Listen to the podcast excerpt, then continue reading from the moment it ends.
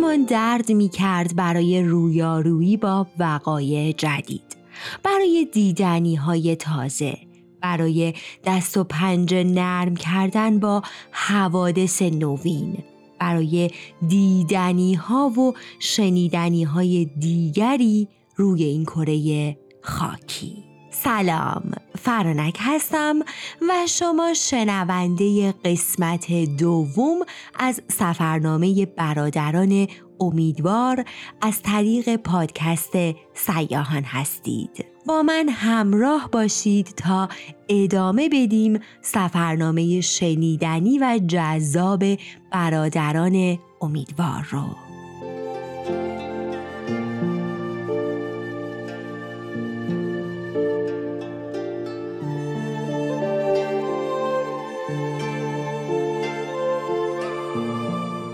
کسی سواد جهانگردی نداشته باشد و برای دیدن سرزمین های ناشناخته سر از پای نشناسد نمی‌تواند درک کند که ما در چه آتشی در چه لحیب سوزانی میسوختیم. آتشی که سخت میسوزاند. اما دلکش است عشق برای دیدنی ها و شنیدنی های کره زمینی که در آن زندگی می کنیم زیرا در بن هر سنگ در بیخ هر خس و خار و در کنار هر رود و دریا در دامنه هر کوهستان در درون هر جنگل انبوه و تاریک رازی نهفته است که تنها دانش بشری می تواند پرده از روی آن بردارد. و این گونه عیسی و عبدالله امیدوار به خاور دور پاکستان خاوری پا می‌ذارن و می نویسن مردم اینجا به مظاهر طبیعت خیلی نزدیک و با نیروی آن زندگی می کنند. از لحاظ روانی و جسمانی تحت سلطه طبیعت قرار دارند. اعتقاد شدید آنها به سرنوشت و مقدرات، ترس از مجهولات، عامل مؤثری در ساختمان نیروی دماغی آنهاست. عوامل مزبور گاهی به شکل خدایان و ارباب انواع تجلی می کنند که از همه مهمتر کالی خداوند مرگ و خرابی است. اما در میان نیروهای محسوس طبیعت آب در پاکستان خاوری به همه موجودات تسلط کامل دارد. به انسان، حیوان و تمام اجسام. پاکستان شرقی که امروزه بهش بنگلادش میگن را باید زلحیاتین نامید زیرا هم در آب و هم در خشکی زندگی می کنند تمام دهکده ها حتی بازارهای بزرگ نیز به وسیله آب به هم ارتباط دارند و در هوای گرم مردم دهکده ها برای شستشو و فرار از گرما به آب این رودخانه ها پناه میآورند. زنان سیاه چشم دورتر از مردان در پناه درختان در آب خنک رودخانه ها قوتور می شوند. در میان رودخانه ها تا جایی که چشم کار می کند قایق دیده می شود. از میان قایق هایی که محصلان مدارس را به خانه هایشان می رسانند فریاد شادی به آسمان می رسد. گاهی این قایقهای سفالین به ناگاه در هم می شکرند و واژگون می شوند و بچه هایی که سوار آن بودند باقی راه را در حالی که کتابهایشان را با یک دست بیرون آب نگه داشتند تا خیس نشود و با دست دیگر آب را پس می‌زنند با شنا باقی راه را میپیمایند. و شگفت آنکه برای لحظه لبخند از لبانشان دور نمی شود. بعد از اونجا به برمه می رسند یا همون میانمار. میگن روز توقف ما در برمه مقارن با جشن آب بود. در این جشن کلیه طبقات حتی پیروان سایر ادیان نیز شرکت می کنند و به یکدیگر آب می پاشند که البته جوانان در گیر و دار این جشن از این فرصت استفاده می کنند و تن و بدن دختران رو خیس می کنند. در ادامه می نویسن مردم برمه از کار زیاد خسته نمیشن. بیشتر کسب و کار و مشاغلشون به دست زنها اداره میشه. بزرگترین سرمایه داران کشور زنها هستند. ما از بازاری دیدن می کردیم که همه دکانداران بدون استثنا زن بودند به طوری که ناگهان خود را در حرم سرای بزرگ یافتیم و چون خارجی بودیم نگاه آن زنها بدرقه راه ما بود خانم های برمئی از چانه های بازاری بدشان نمی آید و از خنده ملی هم دست بردار نیستند.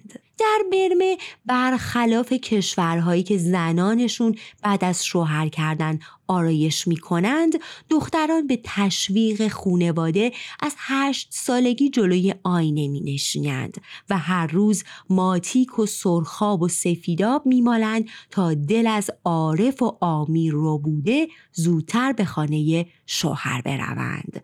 و وقتی شوهر کردند دیگر در قوطی سرخاب و لوله ماتیک را میبندند و آن را کنار می‌گذارند چون دیگر لزومی به مصرف آنها نمی بینند. محل بعدی مالایا یا مالزی بود. این کشور در بهبوهه تحولات سیاسی بود و هر گوشه و کنارش شعار دیده می‌شد.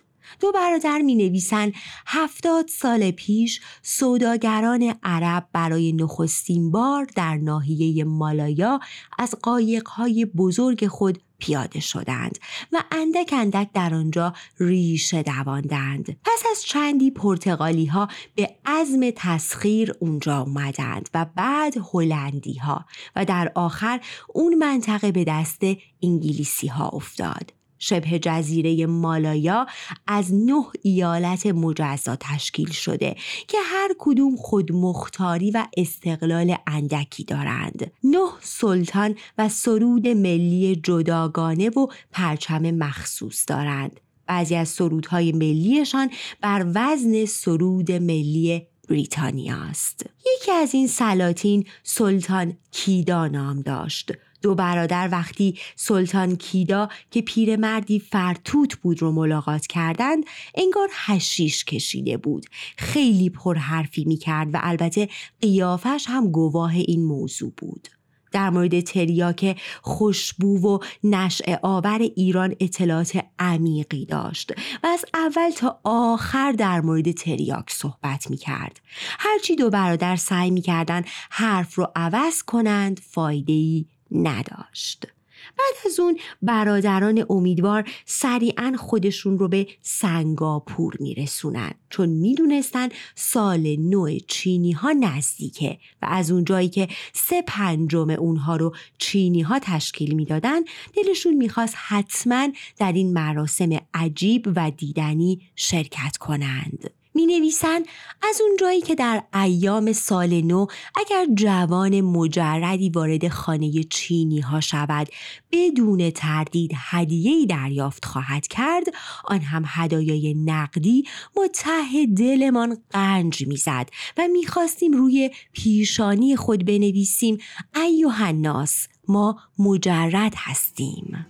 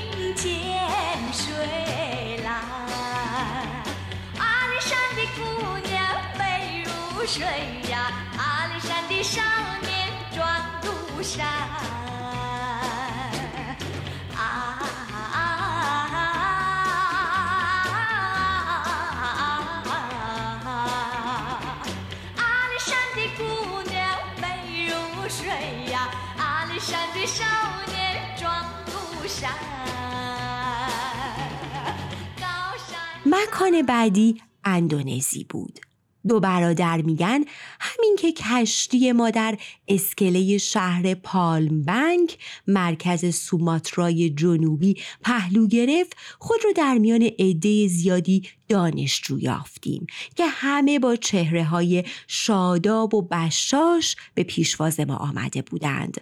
معلوم شد که سفارت اندونزی در سنگاپور ورود دو نفر جهانگرد ایرانی را به آنها خبر داده بود. خبرنگاران و عکاسان آمده بودند. نماینده رادیو فورا مصاحبه با ما انجام داد. این مصاحبه که با دستگاه سیار به عمل آمد انعکاس فراوانی بخشید.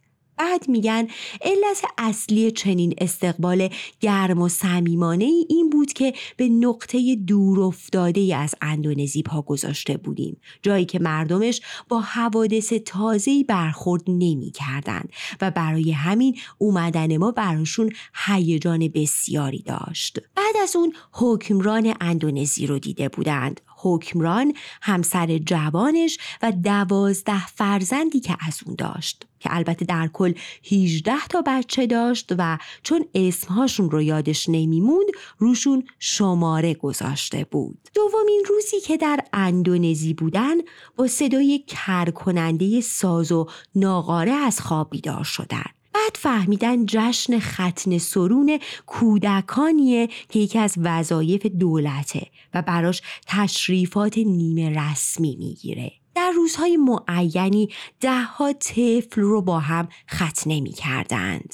می نویسن هنگام ختن سوران صدای تبل و دهل چنان بلند بود که یارای توقف نداشتیم. گویا با این کار می‌خواستند صدای جیغ و فریاد پسران را در آواز دهل محو کنند. همان روز 65 پسر را ختنه کردند و جشن بزرگی برپا بود. در راه پایتخت اندونزی چیزی که نظر دو برادر رو جلب کرده بود تابلوهای متعددی بود که کنار ورودی هر دهکده دیده می‌شد. تابلوهایی که متعلق به احزاب سیاسی بود. دو برادر میگن اگر حزبی تابلوی در یکی از گوشه های اندونزی بالا می برد فورا چهار حزب دیگه دست به کار می شدن و هر کدوم تابلوی خودشون که بزرگتر بود رو در کنار اون استوار می کردند. و از همینجا می‌شد در هم پیچیدگی امور سیاسی و اجتماعیشون رو فهمید. جایی از اندونزی که بسیار از دیدنش کیف کرده بودند جزیره بالی بود. جزیره بالی با جنگل های وحشی و انبوه که در سینه کش کوه گسترده شده بود. در حاشیه جزیره خونه یک نقاش معروف سوئدی بود که به گفته امیدوارها زیارتگاه همه جهانگردان بود. پس برادران امیدوار هم به دیدار موسیو لامویر هفتاد ساله رفتند موسیو لامویری که 28 سال قبل به خاطر یافتن سوژه های نقاشی وطنش رو ترک کرده بود و بعد از سالها سرگردانی و تکاپو در خاور میانه گذرش به خاور دور افتاده بود و ناگهان خودش رو در جزیره بالی یافته بود. موسیو لامویر که به تازگی با یک دختر 22 ساله ازدواج کرده بود به امیدوارها گفته بود این 28 سال مثل 28 دقیقه برام گذشته. امیدوارها وارد امارت موسیو لامویر که شدن چند زن در آستانه در نمایان شدن و اونها رو به داخل خونه راهنمایی کردند. امیدوارها میگن انگار که به یک حرم سرای واقعی قدم گذاشته بودیم.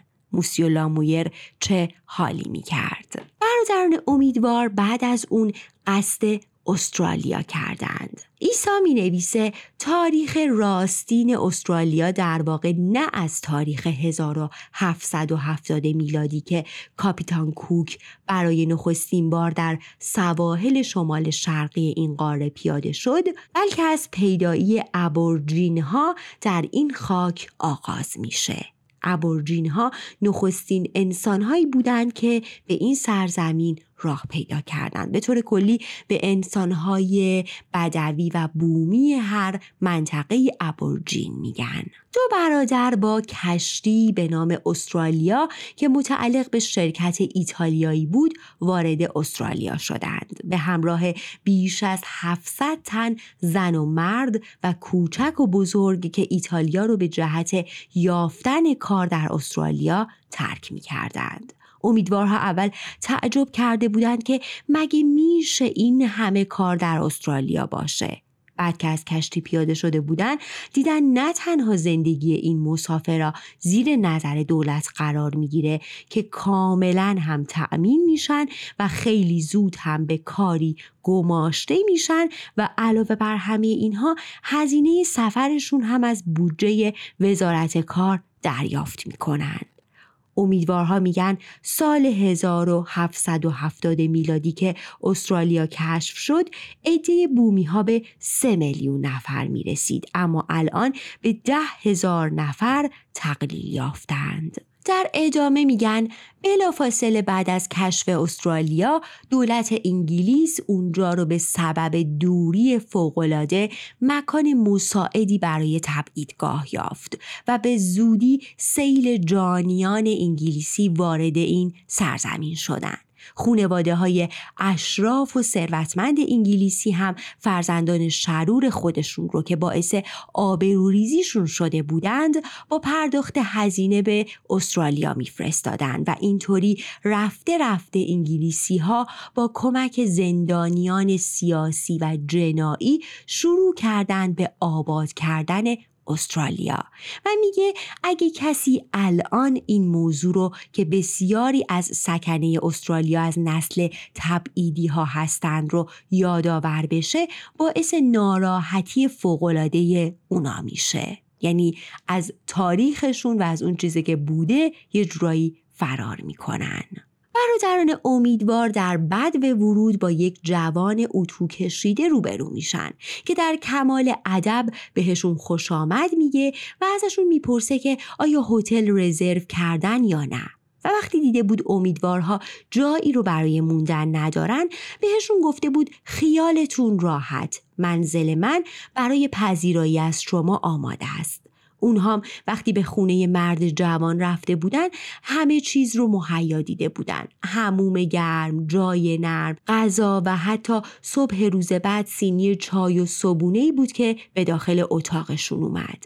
اما بعد از اون داخل سینی برگه صورت حسابی بود که برای هر نفر پنج پوند استرالیایی در نظر گرفته شده بود. و وقتی سراغ جوون شیک پوش رو گرفتن فهمیدن رفته به ساحل برای استقبال از مسافرین کشتی تازه رسیده و اونجا تازه دو برادر فهمیدند که چه کلاه گشادی به سرشون رفته. دو برادر در سیدنی با آقای قادری که تنها خونواده ایرانی مقیم اونجا بود ملاقات کردند و حتی روز سیزده به در همراه با خونواده قادری باروبونه بستن و با سماور زغالی به پارکی رفتن می نویسن در پارک همه ما رو نگاه می کردن و چون اون روز روز قمر مصنوعی بود همه فکر می کردن اون سماور مدل قمر مصنوعیه. و در ادامه میگن اگه آقای قادری و خونوادش نبودن به ما اونجا خیلی سخت میگذشت. چون مردم اونجا هیچ علاقه به معاشرت نداشتند. و میگه بر حسب اتفاق روزی با یک استرالیایی صحبت کردیم و بهش گفتیم همه چیز استرالیا و مردمش پسندیده است. به غیر از معاشرت و جوشششون با مردم دیگه. و اون به شوخی گفت شما به هتل سر پیچ برید و کمی پول خرج کنید ببینید دختران زیبا چه جور با شما می جوشن. اتفاق جالبی که برای برادران امیدوار افتاد اینکه در راه رسیدن به آلیس سپرینگ یا استرالیای مرکزی به بیابون ماسعی بزرگی برخورد کردند که امکان عبور از اون با موتورهاشون نبود چون شنها سنگین بود و ممکن بود باعث بشه زنجیر موتور پاره بشه یا دنده ها بشکنه و اونا یکی دو روز سرگردون بشن. پس تصمیم گرفتن از شترهای استرالیایی کمک بگیرن. در همون نزدیکی ها به گله شطوری برخورد می‌کنن و چون می‌دونستن مهار کردن این شطورها کار اونا نیست تصمیم گرفتن تا شب صبر کنن و شبونه اونها رو قافل گیر کنن. پس تناباشون رو آماده کردن و شبونه چهار تا از شطورها رو با تناب مهار کردن و بامداد مشغول بارگیری شدن و به ناچار قطعه های موتورشون رو چهار قسمت کردند و با هزار دردسر روی شطورها بستند. میگن هر وقت به منظره اون قافله و کاری که انجام داده بودیم فکر می‌کنیم در عین ناراحتی غرق خنده میشیم البته چاره دیگه هم نداشتیم. اون همه ابتکار بر اثر احتیاج بود و به قول معروف احتیاج مادر همه اختراعات جهانه. اما بعد از دو سه ساعت راهپیمایی متوجه میشن که شطورها لوکه راه میرن و به قول معروف جفتک میندازن. هرچی هم میگذشت اوضاع وخیمتر می‌شد تا جایی که شطورها رم کردن و برادرها دیگه نتونستن کنترلشون کنن و بارهاشون رو از اون بالا انداختن پایین و پا به فرار گذاشتن. اما یکیشون در حالی که بارش جدا نمی‌شد دور خودش میچرخید و آخر سر یک کیلومتر اونورتر موتورسیکلت از روی شطور به زمین افتاد. بعدا اونا فهمیدن آفتاب سوزنده قطعات موتور رو اونقدر گرم کرده بوده که باعث سوزش بدن اوریان شترها شده بوده. برادران امیدوار دائما تو سفرنامهشون از عقب موندگی بومیان استرالیا میگن.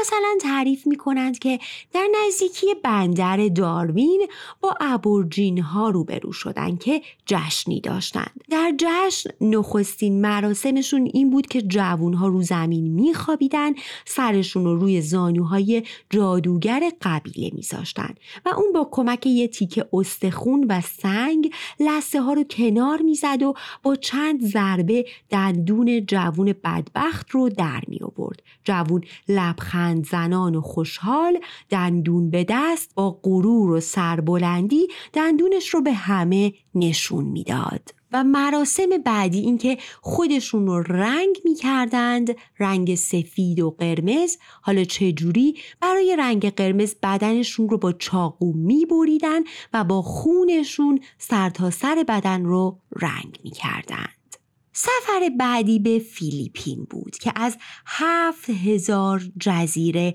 تشکیل شده امیدوارها میگن بعضی از این جزایر اونقدر کوچیک بودند که بیشتر از میدون سپه خودمون نبودند. می نویسن وقتی کشتی ما به خلیج مانیلا رسید از هر سو باقی مونده های کشتی های غرق شده سر از آب بیرون آورده بودند و توجه مسافران رو به خودشون جلب می کردند.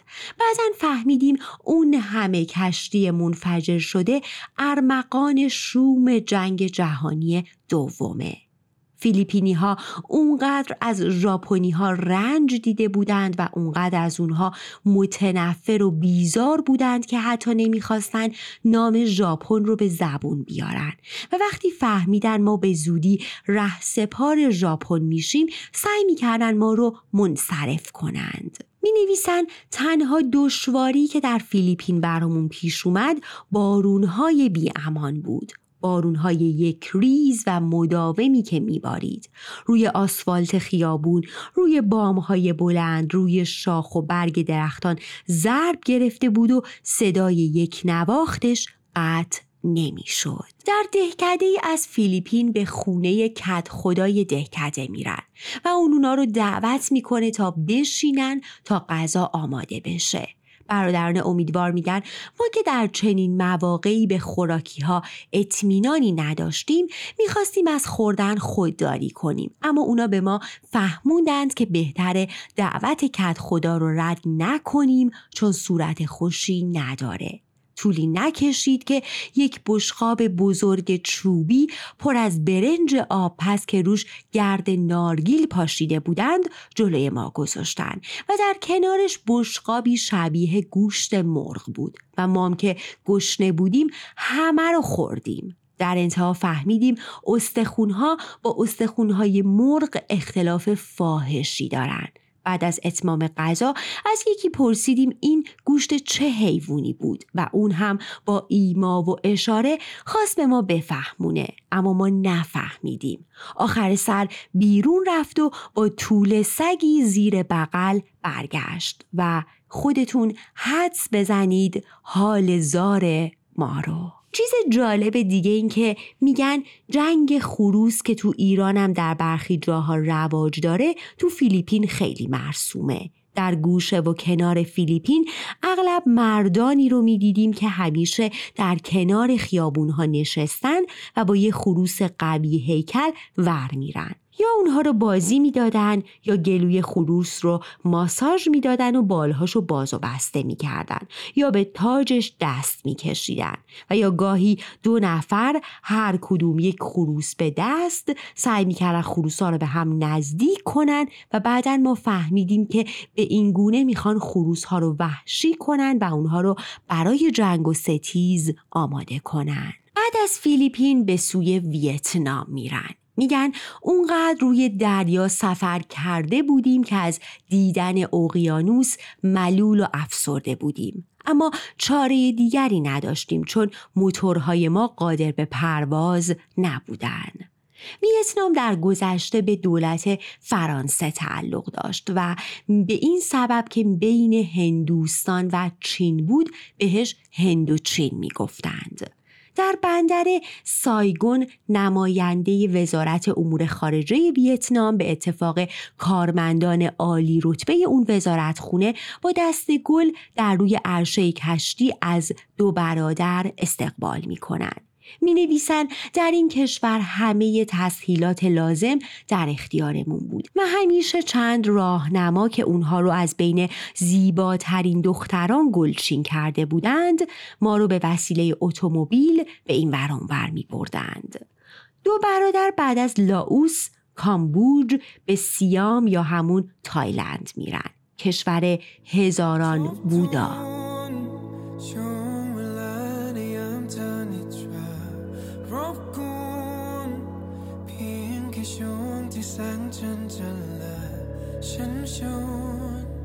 เธอขึ้นมาเต้นรำบนท้องฟ้า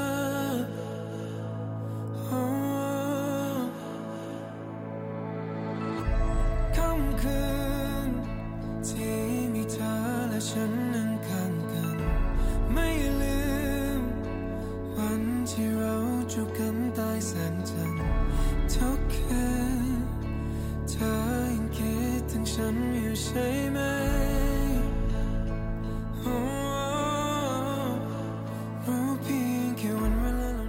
تایلند ایسا و عبدالله رو به برنامه تلویزیونی دعوت می‌کنن. بانویی که به زبان انگلیسی آشنایی داشت باهاشون مصاحبه می‌کنه. دو برادرم شروع می‌کنن به تعریف از جاهایی که رفتن و کارهایی که کردن.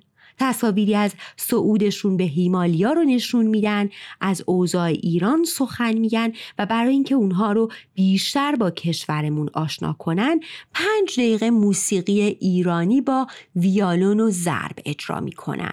بعد در نهایت از قاره استرالیا و زندگی بدوی مردمان بومیش حرف می‌زنن. چند روز میگذره. از بین هزاران نفری که برنامه رو مشاهده کرده بودن یه شاهزاده خانوم سیامی شاهزاده خانومی به اسم کونتا به دیدار دو برادر میره. میگن این جریان به راستی که بیشتر شبیه افسانه است اما افسانه نیست. حقیقتی است به سان یک خواب طلایی که در زندگی ما تجلی کرد. کونتا به نمایشگاه دو برادر در تایلند میاد و دعوتشون می‌کنه به امارت باشکوهش برای ناهار باهاشون عکس می‌گیره و در نهایت هم سه تابلو از شعرهایی که نوشته بود رو به دو برادر تقدیم می‌کنه. در یکی از تابلوها که اسمش زندگی عشق سرنوشت و فنا شدن بود برای نوشتن سطر سطرش از رنگهای گوناگون استفاده کرده بود. سطر اول که بیشتر از زندگی دم می‌زد سبز رنگ. جایی که زندگی به عشق در میامیخت سرخ و در نهایت هم قسمتهای مربوط به فنا شدن مشکی بود. یه چیز جالب دیگه ای که برادرها میگن این که طبق سرشماری که به تازگی از سیام انجام داده بودن تعداد مجسمه های بودا از جمعیت کشور خیلی بیشتر بوده. میگن وقتی خونه ای تازه در هر نقطه از این کشور بنا می‌شد نخستین کاری که ساب خونه می کرد یافتن جایگاهی مناسب برای قرار دادن رب نوع محافظ خونه بود. بعد از اینکه محل انتخاب می‌شد برای گشایش معبد یکی از راهبان رو به اون معبد کوچیک که در خونه ساخته بودنش دعوت می‌کردند. و این معبدها همیشه باید مشرف به پنجره باشند تا در موقع لزوم روح به پرواز در بیاد و در صورت ضرورت برگرده. دو برادر با وساطت و تلاش های کنتا شاهزاده خانوم موفق میشن برای فیلم برداری از رقص های کلاسیک و ملی سیام به معبد برن و از رقص های مذهبیشون فیلم برداری کنن. چون هیچ کس تو اون زمان حق نداشت از مراسم مذهبی اونم توی معبد فیلم برداری بکنه و این یکی از شانس های بزرگ دو برادر بود. می نویسن در سیام امر ازدواج به این سادگی نیست. داماد باید قبل از زناشویی اگر پدر زنش صاحب زمین زراعتی است مدت سه سال به طور بیگاریوار روی زمین مزروعی پدر کار کند. و یا هر کاری که پدرزن دستور بدهد. اگر پدر دختران زیبا داشته باشد دیگه نور علا نور. و از جوانان دعوت می کند تا بیایند و دختران زیبای او را ببینند و اگر یکی را بپسندند سه سال بیگاری حتمی است. بعد از تایلند دو برادر به ژاپن می‌رسند کشور گلها. سرانجام کشتی بزرگ ما جزیره زیبا و به یادماندنی هنگ کنگ را پشت سر گذاشت و با 640 مسافر که بیشتر آنها جوانهایی بودند که در جستجوی کار به ژاپن می‌رفتند به سوی مقصد حرکت کردیم. چون چندین شب و روز را باید در کشتی میگذراندیم برای سرگرم کردن مسافرها ما تصمیم گرفتیم در سالن کشتی فیلم مستندی که از ابورژین های استرالیا تهیه کرده بودیم را به نمایش در بیاریم و بعد از اون هم کمی از آداب و رسوم ایران بگیم. که کلی مورد استقبال و تشویق مسافرها و ناخدای کشتی قرار گرفتیم و زمانی هم که به ساحل رسیدیم خبرنگارها و عکاسانی بودند که داخل کشتی شدند و اونقدر جمعیت زیاد به استقبال ما اومده بودند که اجازه تکون خوردن به ما نمی‌دادند. یه چیز جالب دیگه این که خبرنگارا وقتی به سمت برادرها میان برای به جا آوردن احترامات فائقه دستها رو روی زانو می‌ذارن و خم میشن. برادرها هم به رسم احترام همین کار رو انجام میدن. بعد دوباره اونا این حرکت رو تکرار می‌کنن. و گویا باید این حرکت اونقدر ادامه پیدا کنه تا یکی از طرفین رضایت بده و این کار رو تموم کنه. و میگن چون ما از پشتکار و سماجت ژاپنی ها با خبر بودیم سرانجام پیشگام شدیم و بالاخره خم و راست شدن رو پایان دادیم. و بین کسانی که برای استقبال ما اومده بودن افراد مهمی هم بودند. بعد از مدتی مردی جلو اومد و گفت من ایشکی هستم؟ نماینده موتورسیکلت های شما در ژاپن. بعد مرد دیگه میاد و میگه من هازوکا هستم نماینده کمپانی های نفتی ایدمیتسو و منشی انجمن ایران و ژاپن. بعد سومی میاد و میگه من شوکاراما هستم از طرف انجمن فرهنگیان ژاپن و همینجور افراد مهم میان و برادران امیدوار هم ذوق می‌کنن. قرار میشه تا زمانی که در ژاپن هستن مهمون کمپانی نفت ایدمیتسو باشن. میگه ایدمیتسو همون سرمایهدار بزرگ ژاپنی که در بهبهه نهزت ملی شدن صنعت نفت در ایران و خلعیت از کمپانی جنوب کشتی های نفتکش خودش رو به آبادان میفرسته تا نفت خام رو خریداری کنه. و با وجود اینکه چند بار کشتی های جنگی انگلیسی نفتکش های ایدمیتسو رو دنبال و تهدید کرده بودن اما ایدمیتسو از رو نرفته بود در واقع ایدمیتسو ثروتمندترین شرکت نفتی ژاپن که در زمان محمد مصدق در بحرانی ترین موقعیت سیاسی از ایران نفت خریداری کرده بود تو برادر می نویسن ژاپن در یک کلمه کارخانه آدم سازی است و روی پنج جزیره کوچکی که خاک ژاپن رو تشکیل میدن صدها میلیون نفر زندگی می کنن. میلیون ها نفری که باید کار کنن تا میهن خودشون رو به پیش ببرن. خرابی های زمان جنگ رو بپوشونن. امیدوارها در ژاپن بسیار مورد احترام و مهمون نوازی قرار گرفتند از هموم ژاپنی پوشیدن کیمونو خوردن غذای سوکیاکی خوابیدن زیر کرسی های ژاپنی اینا همه کارهایی بود که انجام داده بودند در مورد مراسم مذهبی ژاپنی ها امیدوارها میگن وقتی ژاپنی ها در مقابل معبد مقدس میستن دستها رو دراز و بی حرکت کرده و دو سه بار به هم میکوبن تا صداش به بهشت بره. پول خورد به صندوق مخصوص میریزن تا صرف مخارج معبد بشه. سپس ریسمان زخیمی رو که از سقف اتاق آویزونه تکون میدن تا به زنگ بزرگی بخوره و صدا بده. بعد از توکیو به دیدن هیروشیما کعبه صلح میرن. هیروشیمایی که هنوز خاطرات اون لحظات وحشتناک رو در ذهنش حفظ کرده. بعد سه ماه موندن در ژاپن اون کشور رو با خاطرات فراموش نشدنیش ترک می‌کنن و تصمیم می‌گیرن به سمت آلاسکا حرکت کنن.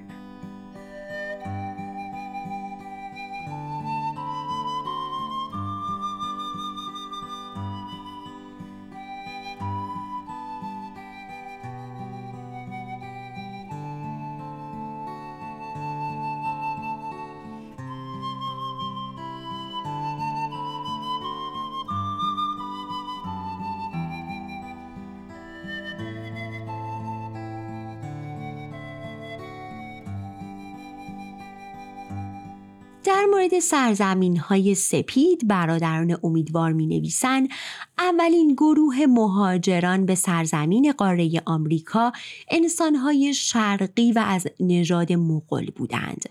این قوم برای فرار از زد و خوردهای خونبار قومی و قبیله‌ای به سوی شرق آسیا و سرانجام به سرزمین های شمالی سیبری پناه می‌برند. اونها در گروه های چند خانواری برای دستیابی به مواد غذایی به خصوص گوزنهای قطبی که در کوچی دائمی به سر می‌برند همراه میشن تا اون که بعد از قرنها خودشون رو در برابر تنگه بهرنگ میابند. این مهاجران طی دوران طولانی و در شرایط سخت به سرزمین آلاسکا وارد شدند گروهی در تعقیب شکار رفته رفته به سوی جنوب سرازیر میشن و به آب و هوای معتدل تر دست میابند و طی هزاران سال از خاک آمریکای مرکزی گذشته و خودشون رو به سرزمین های جنوب قاره آمریکا میرسونن. پس می‌تونیم بگیم که ساکنان اولیه از اسکیموها در قطب شمال گرفته تا قبایل فوجیان در آمریکای جنوبی از شرق آسیا و از نژاد مغول هستند. می نویسن سرزمین آلاسکا در گذشته به دولت روسیه تزاری تعلق داشت اما به سال 1777 دولت آمریکا این سرزمین پهناور رو به مبلغ 7 میلیون دلار از حکومت تزاری خرید و حالا هر سال تنها 7 میلیون دلار طلا از اونجا استخراج می‌کنه. بعد از اینکه خبر کشف طلا به مردم می‌رسه سیل جویندگان طلایی بود که به آلاسکا میرن. انسانهای ماجراجویی که از شنیدن نام طلا مست شده بودند. کتاب جک لندن و یا فیلم جویندگان طلای چارلی چاپلین درباره همین اتفاقه. ایسا و عبدالله بعد از 17 روز دریانوردی روی امواج سهمگین و تحمل هزار و یک رنج به جزیره می‌رسن. اونجا بومیان دورشون حلقه می‌زنن و میگن همین که ملیت خودمون رو گفتیم یکی از جوانان آمریکایی سینش رو بالا زد و با دست برهنش شق شق به سینش میکوبید و می‌گفت وای وای وای بعدا معلوم شد اون چند سال پیش در ماه محرم به ایران اومده بوده دو برادر در شمال آلاسکا با وسایلی ابتدایی و شستشوی ماسه های کنار رودخونه موفق میشن در مدت دو هفته مقدار قابل توجهی طلا به دست بیارن که برای هر کدوم ارزش حدود 3200 دلار داشت. اما ارزش مادی طلاها نتونست اونها رو از ادامه سفرشون باز داره و اونها به راهشون همچنان ادامه دادند. در آلاسکا در دهکده پوینت هوپ که در مدار 70 درجه قرار داشت برادران امیدوار نمی‌تونستن بخوابن چون اونجا از میانه تابستون به مدت چهار ماه آفتاب ابدا غروب نمی کرد و همش روز بود. اونها مجبور بودن با پارچه های سیاه اطراف چادرشون رو بپوشونن اما بازم بیفایده بود. در زمان توقفشون در این دهکده شاهد یکی از عیدها و جشنهای اسکیموها بودند. در این جشن یک نفر داوطلب می‌شد و بقیه گردش جمع می شدن و اون رو هفت هشت متر به بالا پرتاب می کردن و اون در نهایت باید روی پاهاش فرود می اومد. حالا ریشه این کار از کجاست؟ چون در قطب سطح زمین همواره اسکیموها برای دیدن مسافت دور برای شکار به این نتیجه رسیده بودند که یک نفر رو پرتاب کنن بالا و به این ترتیب پوست بزرگی رو بر می داشتن و دور تا دورش رو می گرفتن و در حال شمردن شخص داوطلب و پرت می کردن به هوا. تخت فنری ترامپلین آمریکایی هم از همین جا اومده. مورد جالب دیگه ای که برادران امیدوار در هنگام سیاحت در چند دهکده متروک آلاسکا دیده بودن اینکه بیمارهایی مثل برگ خزون به زمین می و اجساد اسکیموهایی بود که همینطور به حال خودشون رها می شد و چون اونجا یخچال دائمی بود اونها تر و تازه می موندن. اسکیموها بیل و کلنگی نداشتن که زمین رو بکنن و امواتشون رو دفن کنن. و البته سختی زمین هم مانع این کار می‌شد و باعث می‌شد اصلا به این موضوع فکر نکنن. و این گونه بود که مثل مومیایی ها اجسادشون موندگار میموند. انگار که توی یک ویترین قابل دیدن برای همه توریست ها امیدوارها در مورد خصلت اسکیموها میگن سوای مهمون نوازی در رسوم و عقاید اسکیموها تعلقات فردی مفهومی نداره و همه چیز مال هم است. مثلا وقتی حیوانی شکار میشه مهم نیست چه کسی اون رو شکار کرده. همه از اون نف می‌برن. اسکیموها یک زندگی به تمام معنا اشتراکی دارند و کمونیست واقعی رو اینها تشکیل دادن نه کاخ نشینان کرملین. برادران امیدوار بیش از 6 ماه با سورتمه یا به قول خودشون کوچنده های اسکیمویی که سگ های هاسکی اونا رو میکشیدن تو آلاسکا از این دهکده به اون دهکده می‌رفتن و در سختترین شرایط جوی در خونه های برفی یا ایگلو که در کمتر از یک ساعت ساخته می شدن می خوابیدن و همراه مردم بومی اون را زندگی می کردند. اما در نهایت تصمیم گرفتند ره سپار مقصد بعدی بشن. مقصد بعدی کجا بود؟ قاره آمریکای شمالی یعنی رفتن به کانادا و ایالات متحده آمریکا.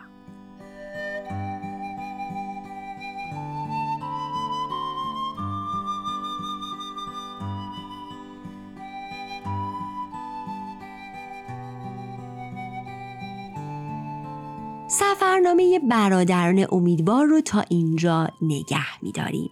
اگر مشتاق شنیدن ادامه این سفر جذاب هستید که آیا برادران در آمریکای شمالی، مرکزی، جنوبی، اروپا، عربستان و در نهایت قاره آفریقا چه اتفاقاتی براشون میفته و چه تجربیاتی رو خواهند داشت با من همراه باشید و ازتون می‌خوام اگر از شنیدن این سفرنامه ها لذت می‌برید و دوستشون دارید به دوستاتون معرفیش کنید و با لایک و کامنت هاتون من رو خوشحال کنید. روزگارتون شاد و تا قسمت سوم سفرنامه برادران امیدوار مراقب خودتون باشید.